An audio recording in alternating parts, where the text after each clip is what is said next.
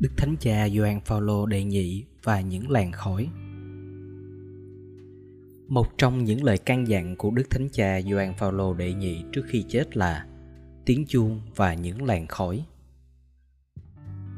Họ đến Roma để chứng kiến giây phút lịch sử chờ công bố giáo hoàng mới. Nếu không vỗ tay khi làn khói bay lên, lỡ làn khói là trắng, họ mất cơ hội là những người đầu tiên reo mừng vì chứng kiến làn khói lịch sử. Nếu vỗ tay mừng mà là khói đen thì giây phút lịch sử ấy lầm lỡ quá. Media, truyền thông khắp thế giới quay ống kính vào làn khói. Không biết bao nhiêu nghìn phóng viên quốc tế chỉ chờ giây phút lịch sử ấy để mình là người đầu tiên loan tin về một làn khói. Không biết mấy trăm triệu người theo dõi truyền hình về một làn khói. Người ta bực mình về một làn khói, không đen, không trắng. Thế kỷ này, người ta chứng kiến, người ta sống một trời lịch sử về những làn khói.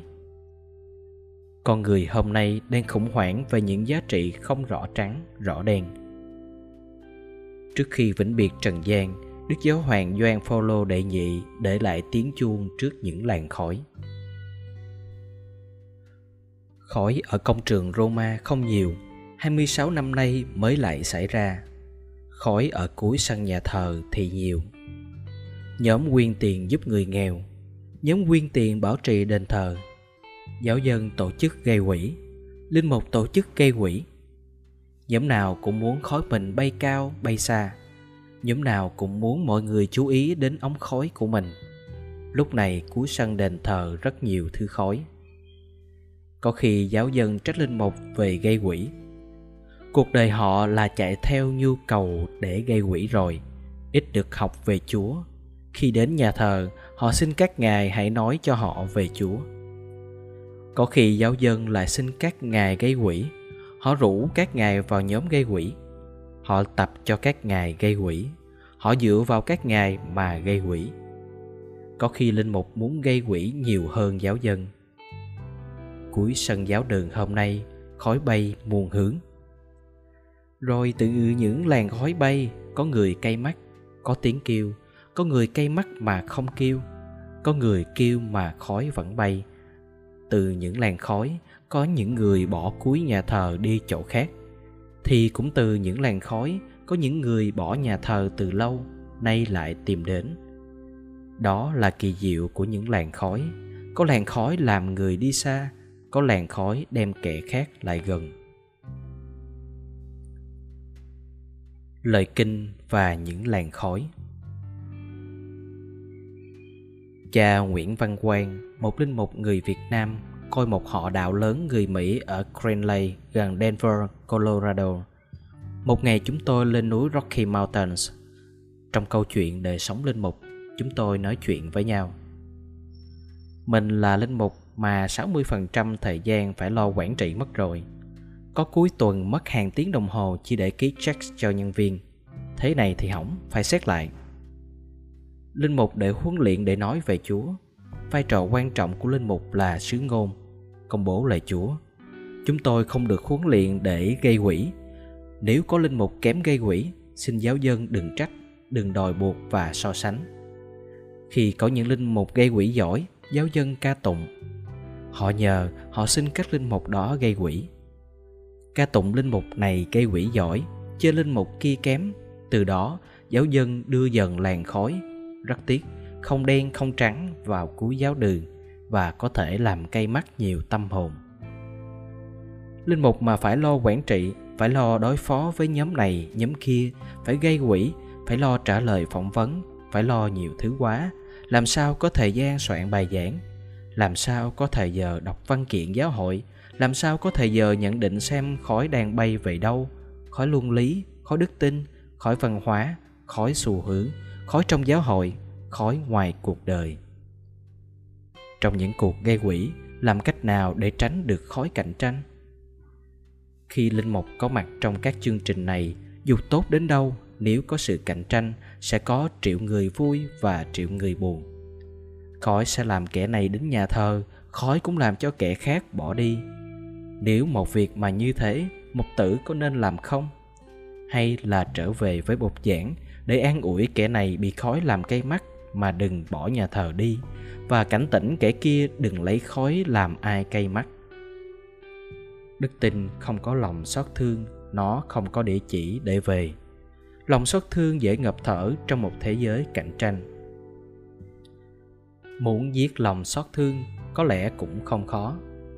Cứ khen cha kia tổ chức giỏi, chê cha này giảng dài, khen ông chủ tịch cũ, nhờ ông mà cộng đoàn mua được miếng đất, hỏi ông chủ tịch mới khi nào hội đồng mục vụ mới xây tượng đài, nói Cranley hay thế, sao kỳ này họ không mời.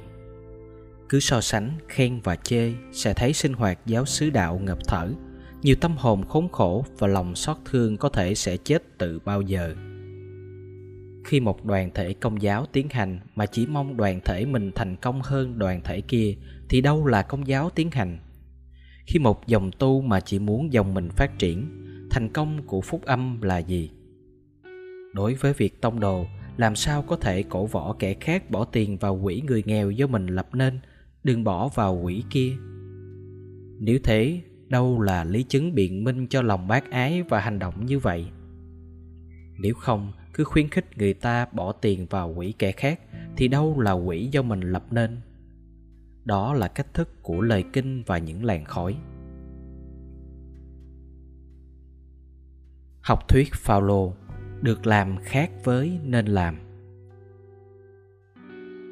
Trong cộng đoàn Corinto đã xảy ra những chuyện được làm nhưng không nên làm. Phaolô viết: được phép làm mọi sự nhưng không phải mọi sự đều có ích. Được phép làm mọi sự nhưng không phải mọi sự đều có tính cách xây dựng. Đừng ai tìm lợi ích riêng nhưng hãy tìm lợi ích chung. Tất cả những gì bán ngoài chợ anh em cứ việc ăn. Nhưng nếu có người bảo đây là của cúng thì đừng ăn. Tôi không có ý nói lương tâm anh em, nhưng vì lương tâm kẻ khác. Trích thư thứ nhất gửi tín hữu Corinto, chương 10 câu 23-33. Phaolô cẩn thận cắt nghĩa là ăn của cúng không sao, nhưng nếu vì gương xấu cho người khác thì đừng ăn. Phaolô viết: không phải của ăn làm chúng ta gần Thiên Chúa. Không ăn những thứ đó, chúng ta chẳng thiệt, mà có ăn cũng chẳng lợi gì. Nhưng hãy có chừng kẻo sự tự do của anh em nên dịp cho người yếu đuối sa ngã. Trích thư thứ nhất gửi tín hữu Corinto, chương 10, câu 8-9. Trường hợp cụ thể xảy ra ở cộng đoàn Corinto là vấn đề ăn thịt cúng. Nếu dựa vào hiểu biết của mình, cứ làm, không cần biết gương mù có thể xảy ra. Nghĩa là biết ăn của cúng không có tội, cứ ăn, còn ai nghĩ thế nào kể họ. Phaolô viết rất rõ về thái độ đó như sau: thế là sự hiểu biết của bạn làm hư mất một người yếu đuối, một người anh em mà Đức Kitô đã chịu chết để cứu chuộc. Như vậy phạm đến anh em và làm tổn thương lương tâm yếu đuối của họ là phạm đến Đức Kitô. Vì thế, nếu của ăn mà làm cớ cho anh em tôi sa ngã, thì tôi sẽ không bao giờ ăn thịt nữa để khỏi làm cớ cho anh em tôi sa ngã. Không phải chỉ gửi cho cộng đoàn Corinto, trong thơ gửi cộng đoàn Roma, chúng ta cũng gặp những căn dặn tương tự. Nếu vì bạn ăn một thức ăn mà bạn làm phiền lòng người anh em thì bạn không còn sống theo đức ái nữa. Đừng vì chuyện ăn uống mà làm cho anh em của bạn phải hư mất, vì Đức Kitô đã chết cho người ấy. Vậy đừng để cho thiên hạ chê bai điều mà anh em cho là tốt, vì nước Thiên Chúa không phải là chuyện ăn uống, nhưng là sự công chính, bình an và hoan lạc trong thánh thần. Ai phục vụ Đức Kitô như thế thì đẹp lòng Thiên Chúa và được người ta quý trọng. Vậy chúng ta hãy theo đuổi những gì đem lại bình an và những gì xây dựng cho nhau. Đừng vì một thức ăn mà phá hủy công trình Thiên Chúa. Đã hẳn, mọi thức ăn đều thanh sạch, nhưng ăn mà gây cớ vấp ngã thì là điều xấu. Trích thư gửi tín hữu Roma, chương 14, câu 15 đến câu 20. Trong hoàn cảnh xã hội hôm nay, các vấn đề gây quỹ cần thận trọng. Nhưng tìm đâu tiêu chuẩn thận trọng? Có nên tìm hiểu thêm trong học thuyết này của Phaolô như một tiếng chuông không? Những nguy cơ. Trong hoàn cảnh đặc biệt của người Công giáo Việt Nam hải ngoại, gây quỹ là chuyện rất thường, có khi cần. Nhiều người muốn đóng góp để xây dựng. Vấn đề là để được tốt, phải nói đến những nguy cơ để bảo vệ điều tốt kia. Nguy cơ thứ nhất, quyền lực. Đằng sau công việc từ thiện, tiền bạc ngấm ngầm cho người ta quyền lực. Quyền lực ở đây mang nhiều màu sắc. Quyền lực thứ nhất là chứng tỏ tài năng. Ai gây quỹ được nhiều càng chứng tỏ nhiều quyền lực. Nhóm nào gây quỹ được nhiều càng chứng tỏ uy tín. Vì xã hội khen như thế. Đây là tiêu chuẩn xã hội, chứ chưa hẳn là đúng, vì nó có những giá trị thành hình là do sự nhầm lẫn của kẻ khác. Có người thành công trong việc gây quỹ rồi cho mình là có tài năng. Có kẻ thấy người khác gây quỹ giỏi rồi cho rằng người đó có uy tín. Có nhiều cách gây quỹ. Nếu khen nhóm này đóng tiền nhiều để khích cái tự ái của nhóm kia, thì đấy là do tài năng và uy tín không? Nếu vì sự dễ tin của những tâm hồn chân thành mà dẫn họ vào những con đường vòng quanh mập mờ, thì đấy có là nhân đức không? Giáo hội đã từng có thời kỳ nhân danh ân xá để kiếm tiền, và đấy là một trong những nguyên nhân lớn trong cuộc ly giáo do Luther khởi xướng. Có đường lối thật, có đường lối sai. Phúc âm gọi những tài năng giả, đường lối sai đó là những ngôi mộ tô vôi. Quyền lực thứ hai là được có quyền chi tiền cho ai. Thứ quyền lực này êm dịu, kín đáo vô cùng. Nó kín đáo lẻn vào lòng người, nhưng nó lại tổ lộ trong thái độ sống. Người ta kín đáo che đậy, nhưng nó lại êm dịu như ánh trăng chiếu ra, không giấu được. Quyền lực thứ ba là được người ta chịu ơn ca tụng. Ai cũng bảo mình không muốn kẻ khác cảm ơn, nhưng ít người chỉ gây quỹ mà lại không muốn đích thân mình về Việt Nam trao tiền thì mới chắc chắn. Có hai thứ đích thân, một là đến từ lòng nhiệt thành, hai là kín đáo đến từ thứ quyền lực này. Những quyền lực này nó thầm kín nhưng người ta dễ nhận ra. Những thứ quyền lực trên đây không loại bỏ ai, giáo dân cũng như tu sĩ. Khi không ai cắt cử mình vào công việc gây quỹ mà cứ có động lực thúc đẩy thì cần cẩn thận, vì có thể đằng sau động lực bác ái đang bị những quyền lực trên đây thúc đẩy. Và đối với người dân cúng tiền bạc cũng nên khôn ngoan nhận định những động lực này. Tiêu chuẩn để canh chừng chính hồn mình hoặc để khám phá ra các thứ quyền lực trên đây, Thánh Phaolô đã viết cho cộng đoàn Galat. Hoa trái của Thánh Thần là bác ái, khoan lạc, bình an, nhẫn nhục, nhân hậu, từ tâm, trung tín, hiền hoa, tiết độ. Như thế, khi công việc dẫn tới những gì ngược với hoa trái trên đây là dấu chỉ cần thức tỉnh về những làn khói. Nguy cơ thứ hai, quyền lực. Đằng sau công việc từ thiện, tiền ngấm ngầm lấy mất quyền lực của người ta. Nguy cơ thứ nhất, tiền cho người ta quyền lực có chất độc. Nguy cơ thứ hai, trong quyền lực nó cho, nó lấy mất quyền lực nhân đức mình có. Quyền lực bị mất ở đây cũng mang nhiều màu sắc. Quyền lực bị mất là không còn thời giờ cho đời thông thả vì quá khắc khoải làm sao công trình của mình thành công. Với linh mục thêm những mất mát khác, thiếu thời giờ chăm thăm bệnh nhân, soạn bài giảng, học hỏi thêm và làm mình chi trí. Tại sao Đức Kitô quả quyết tiền bạc ở đâu thì lòng dạ ở đó? Nếu linh mục rơi vào tình trạng này thì lời giảng của linh mục mất nhiều quyền lực. Đây là mất mát lớn. Quyền lực bị mất là có thể mất lương tâm trong sáng. Tiền dễ đi tới gian lận, lỗi đức công bình, cắt nghĩa quá rộng cho lương tâm của mình vào vấn đề sử dụng quỹ bác ái. Ngay còn là các chú tiểu chủng viện Teresa Long Xuyên, cha giáo Vũ Sủ. Bây giờ ngài vẫn còn sống, nhưng cha già yếu rồi. Ngày đó hơn 30 năm về trước, miền Tây thường lục lọi. Ngài nhờ chúng tôi đi ủy lạo người nghèo bị lũ lụt. Tôi nhìn những thùng xà bông nhiều như thế kia, nghĩ làm công tác xong, thế nào cha chẳng cho mỗi đứa một bánh xà bông. Vậy mà ngài không cho một bánh nào. Lúc đó đứa nào mà không buồn. Nhưng ngài dạy chúng tôi, dù một bánh xà bông phải giữ tấm lòng trong sạch. Tôi vô vàn biết ơn những linh mục rất nhân đức trong đời tôi.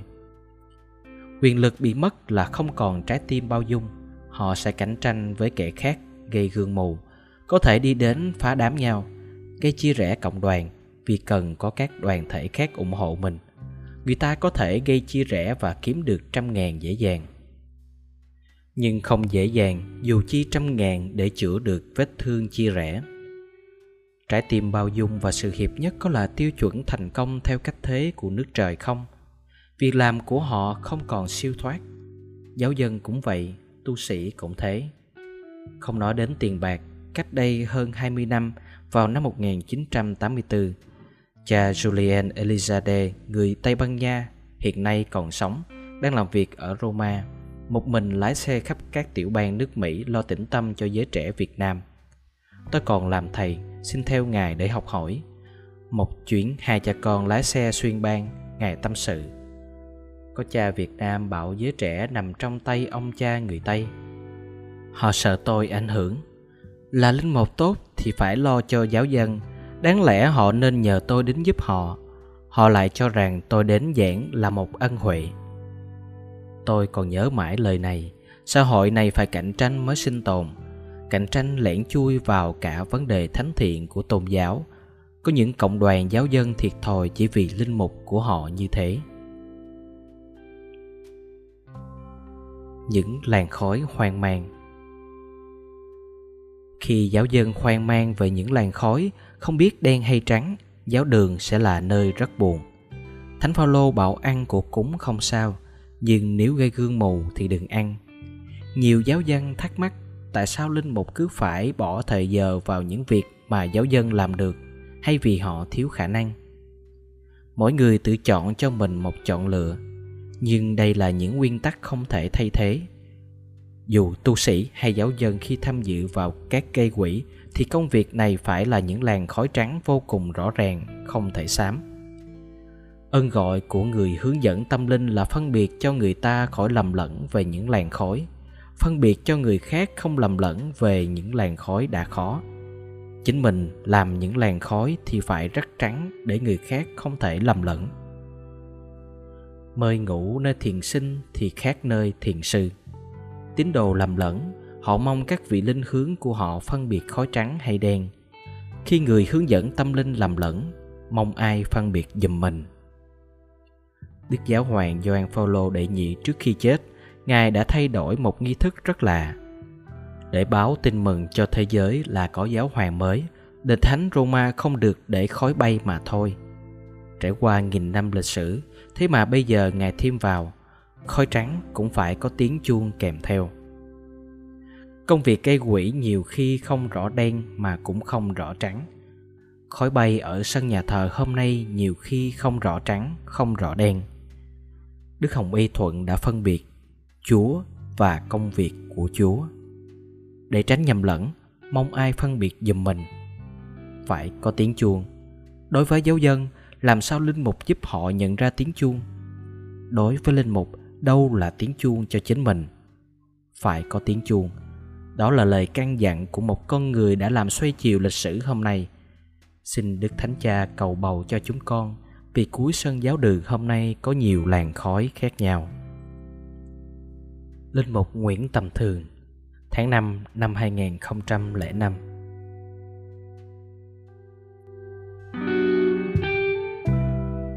Các bạn vừa nghe xong audio của kênh Sách và Bạn. Nếu quý vị muốn ủng hộ để chúng tôi có kinh phí duy trì hoạt động, quý vị có thể ủng hộ chúng tôi qua Patreon, Paypal hoặc qua tài khoản ngân hàng. Chi tiết về cách ủng hộ chúng tôi để đầy đủ trong phần bình luận và mô tả video. Mọi sự đóng góp dù lớn dù nhỏ của quý vị đều là động lực giúp chúng tôi cố gắng thực hiện tốt hơn nữa. Xin chân thành cảm ơn.